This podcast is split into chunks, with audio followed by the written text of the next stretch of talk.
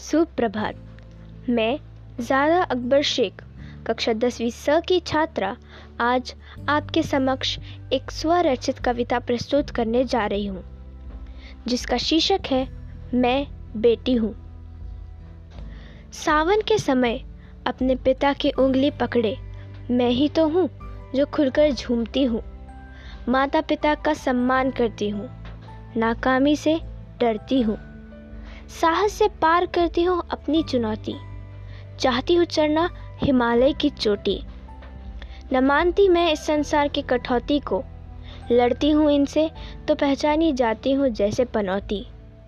फिर भी अश्रु न बहने देती कभी, क्योंकि वे तो है अनमोल मोती।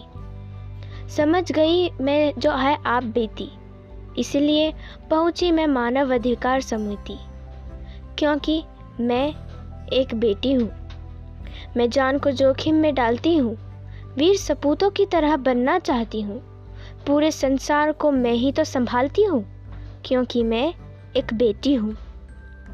है कई सपने मेरे, परंतु उनमें से कुछ ही के दिखते हैं सवेरे। हार को जानती पहचानती हूँ और मानवता को मैं मानती हूँ, क्योंकि मैं एक बेटी हूँ। मैंने कर दी अपनी ज़िंदगी, देशभक्ति, परिवार, काम आदि के नाम, परंतु इसके बदले न मिला मुझे कोई इनाम। ना है ख्वाहिश मुझे पैसों की, बस है लालसा थोड़े और सम्मान और पहचान की। हूँ मैं कई रूप में मौजूद, माँ, बहन, पत्नी, दादी, नानी और एक बेटी।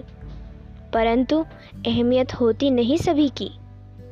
हूँ मैं वीर, वैज्ञानिक, डॉक्टर आदि के रूप में भी, परंतु इनमें से सिर्फ़ कुछ ही को जानते होगे आप सभी, क्योंकि मैं एक बेटी हूँ। सभी का भार सर पर लेकर चलती हूँ। कदम डगमगाते हैं कभी, परंतु फ़र्ज़ के आगे कुछ नहीं समझती हूँ, क्योंकि मैं एक बेटी हूँ।